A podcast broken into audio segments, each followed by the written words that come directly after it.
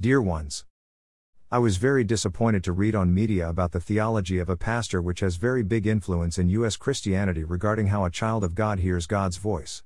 It is sad to see how educated theological people are twisting the truth of God just to fit with their interest. He said that to hear God's voice, a child of God has to fast, pray, speak to his pastor things with which the Bible disagree. They are good to be practiced but are not leading anyone to hear God's voice at all. I believe that what he speaks what he practiced without the revelation of God and I guessed he himself do not know how to hear God's voice, which is very dangerous in his position. Let's see what the Bible says about how to hear God's voice. In John 7:37 to 39 tells us that we can sense a flow within us which is the Holy Spirit. It also lays out the prerequisites for positioning our hearts properly to ensure that this flow is coming from God and not self or a demon. Now on the last day, the great day of the feast, Jesus stood and cried out, saying, If anyone is thirsty, let him come to me and drink. He who believes in me, as the scripture said, from his innermost being will flow rivers of living water. But this he spoke of the Spirit, whom those who believed in him were to receive, for the Spirit was not yet given, because Jesus was not yet glorified. John 7:37 39, the Bible. There are four prerequisites given to us in the passage from John 7. 1. If anyone is thirsty. 2. Let him come to me. 3. And drink. 4. He who believes in me. The promised result is that we will connect with the Holy Spirit. From his innermost being will flow rivers of living water, but this he spoke of the Spirit. Here is a delineation of the four prerequisites. When I want to move in flow, I position my heart properly before my King by saying, God, I am one of your anyone's. Lord, I am thirsty for your voice, vision, and anointing. I fix my heart upon you. I do this by using vision and seeing Him present with me, which the Bible clearly says is truth. You could also pray in tongues or listen to anointed music. I tune away from my own reasoning, and I tune to your voice, to flowing thoughts and pictures within me. I drink in your words.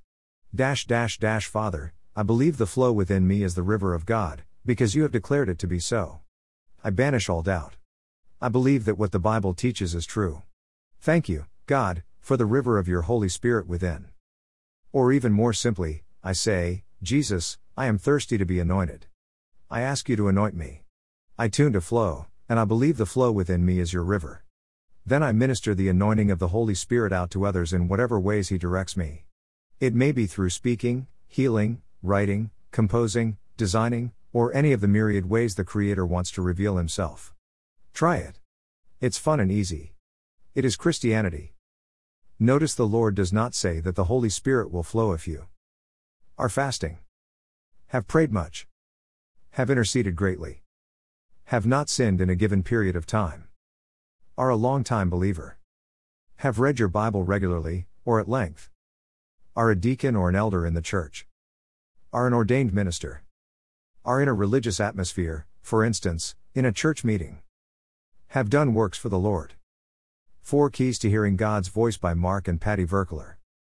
Another truth is that the Bible says that we having direct entrance to God through Jesus Christ and He is the only one who brings us salvation. There is no man to intercede for us in our relationship with Jesus, it's a personal and direct relationship. Also, the Bible says that with many counselor the plans succeed. But it doesn't say that it have to be pastors, as this pastor says. It talking about mature Christian who are hearing by themselves the voice of God for you. Face mature Christian are not giving their own advices for their interest. Limiting to, go or ask your pastor is exactly as in Catholic Church teaches priests mediate for people in front of God which is not biblical. Not all the pastors are mature Christian, not all the pastors are living by the grace of God or are searching to build God's kingdom. There are many pastors, speaking from experience, which have their own interest to build their own kingdom, are not mature and have no idea how to hear God's voice how it is described in the Bible. My suggestion is before you believe anything from what a famous pastor or popular speaks, check if what speaks is biblical, it is any Christian responsibility.